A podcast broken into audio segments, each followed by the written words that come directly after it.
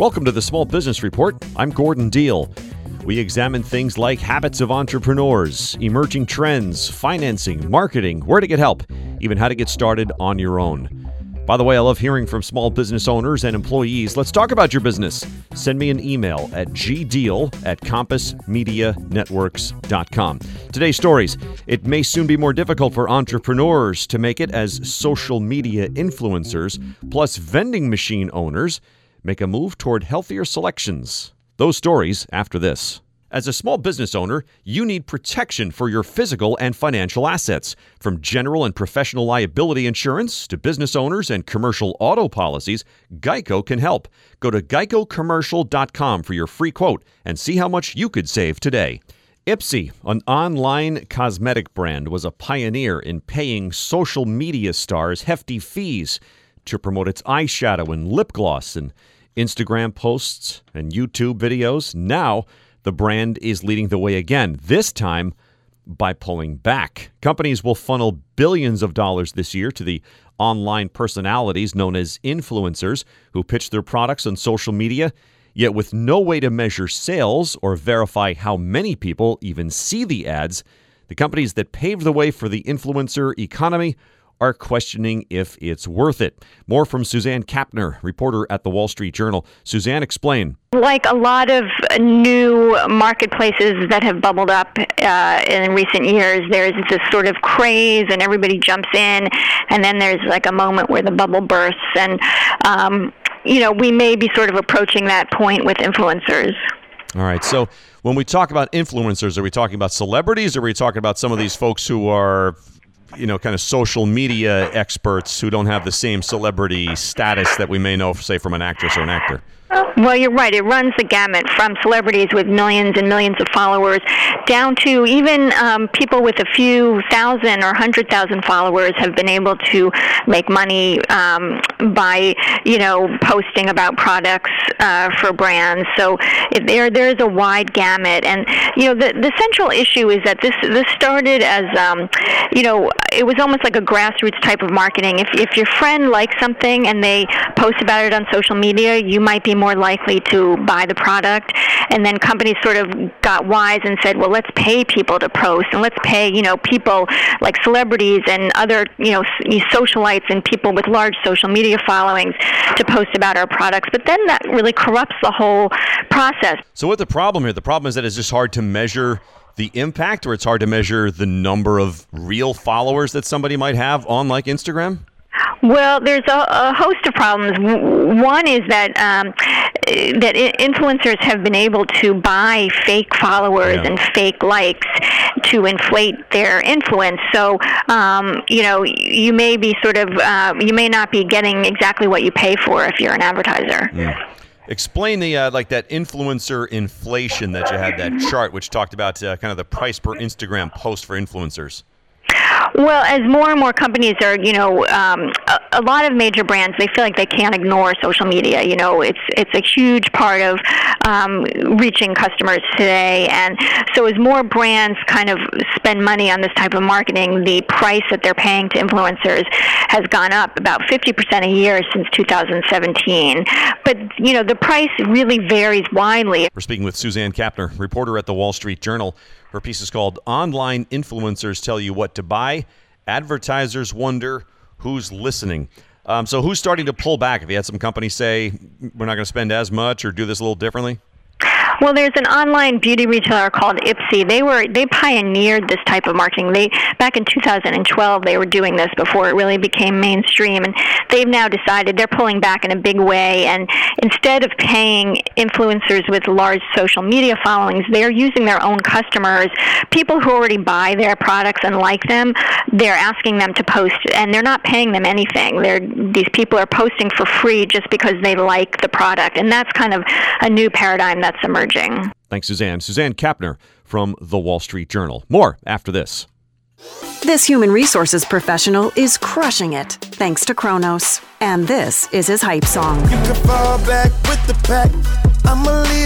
I've got HR, payroll, talent, and time. I'm on the top, top, I'm gonna rise up. Now we are engaging all the best people. Blast HR solutions for the modern workforce. Learn more at kronos.com/slash/hr swagger. There are 5 million vending machines in the United States. They are stocked with things like Funyuns and Snickers, Cool Ranch Doritos, and individually wrapped Duchess honey buns, right? They are in correctional facilities, hospitals, schools, workplaces, apartment buildings, military bases. And yet, starting with the new year, a third of their offerings will be better for you. It's a story by Laura Reiley, reporter covering the business of food at the Washington Post. Laura, what's trending?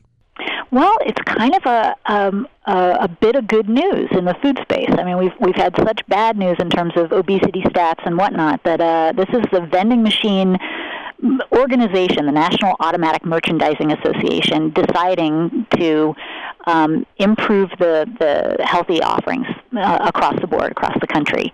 So they're going from 24% of the options in a vending machine being healthy, and that means you know, string cheese and fruit and nuts and low sugar bars and unsweetened beverages to 33%. So it's a fairly sizable increase. Um, and, you know, because a lot of these vending machines um, are disproportionately used by low income Americans, it could, it could really move the needle for some people. Wow. All right. So, what are some of those other offerings that we might see in there? Well, I think we're going to start seeing some of this is a, um, changing technology. So, refrigerated vending machines or uh, vending machines that have weighted sensor-based shelves, so that the restocking is automatic. You know that the the, the machine itself knows when something has been removed and, and puts in an order. But we're going to start seeing sandwiches, things that are are more kind of meal like. I mean, I, I don't think we'll ever get to the point where we're like the Netherlands or Japan, which are you know the kind of automat kings of the world. But uh, we're certainly going to see things that aren't just guilty pleasures. Okay. And um, so you referenced uh, a third, the machine will dedicate a third to healthier offerings. Uh, why stop there? Why not go to 50% or more? Well, I think it's some of it is because vending machines don't appeal to our better instincts, okay. right? For a lot of us, they're kind of emergency calories. We yeah. tend to gravitate towards you know, Cool Ranch Doritos and peanut M and M's and and those kinds of things. So I think some of it is just how um, it's a supply and demand thing. The demand side is for for some kind of junky food. Um, so it'll be a slow process to kind of have us all pivot to to looking to vending machines for something a little healthier. For the vending machine operators, what about the profit margins? Well, so you know the the issue is that you're going to have to um, offer a greater range. So obviously, if you're offering full sandwiches, you know those kinds of things, or more ephemeral foods, foods that that, that are not shelf stable, um, there is a greater cost, and you're going to have to pass that on to consumers without pricing people out of vending machines. So you know it, it's going to be a process, definitely. And I kind of asked some of the vendors, well, does this mean you're going to be, you know, there's going to be a warehouse somewhere, just like you know filled to the ceiling with funyuns, discarded mm-hmm. funyuns, and they said, no, no, no, we'll we'll make this process slow so that we'll deplete the the items that we're phasing out before we phase in these new healthy ones. Wow. We're speaking with Laura Reiley. She covers the business of food for the Washington Post. Her piece is called Hold On to Your Honey Buns. American vending machines are getting healthier. And by January 1, a third of vending machines will be offering something more healthy. Um, explain, too, how technology has helped here. Well, so a lot of the um, the the newer vending machines, um, it's not just the press the button, it falls out, you know, at the bottom. Like, and we've all seen that video with the raccoon in the vending machine this year that kind of blew up the the internet. But uh, no, so it's a lot of these vending machines now operate more like unmanned retail, you know, because they have uh, cameras and sensors and things that allow the vendor operator um, to assess and make make judgment calls on things that are moving swiftly, things that are that should be phased out, and put reorders in automatically without having someone on site. Um, so it's much more kind of um, uh, kind of high tech. Uh, futuristic look at, at what retail is going to be like. Mm. Will we buy the healthier stuff? That's a that's a question yet to be answered. I think that that what from the people I spoke with, the answer is er, the the projection is yes. Um, that millennials and Gen Z are really pushing for healthy options. They they're snackers okay. as generations. They like to snack, but they don't want that to be garbage. And even groups, organizations like you know, kind of long haul truckers. You know, a lot of times they're eating on the go. They're snacking in their cabs, and they want something that is not um, unwholesome. I thought it was an interesting point you made too that like the full industry is behind this, right? And and that's what's really I think helped the change here. Yeah, I think the only way you really do um, have a discernible and definitive change is if you have everyone coming in it together. And this is a this is a, a situation where there are two um, nonprofits that work towards uh, reducing obesity um, that will be kind of watchdogging this. So it, they'll have third-party auditors really assessing whether these changes are are you know discernible in what they've promised. Yeah. You hinted at it before, so I'll just follow up. You referenced uh, Japan and the Netherlands. When it, are re- referencing them specifically with regards to vending machines, and they have uh, wildly healthy stuff in there. I don't know if it's wildly healthy, healthy, but they have enormous vending machine culture. Oh. You know, the kind of automats that we fleetingly had in the 50s. Um, they have taken and run with them, and so that you'll find in Japan, you'll find sushi that's you know you basically coin op, oh, and wow. and certainly in the Netherlands too, you have these little imbises that are are hot hot food and cold food on you know in this in these little doors that you you know you access via cash. Thanks, Laura. Laura Reiley, reporter covering the business of food at the Washington Post.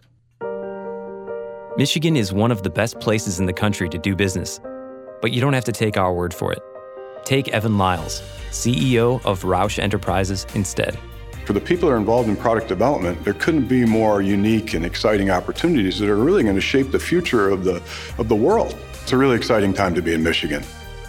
Big things are happening in business here. Find out why by searching Michigan Pure Opportunity.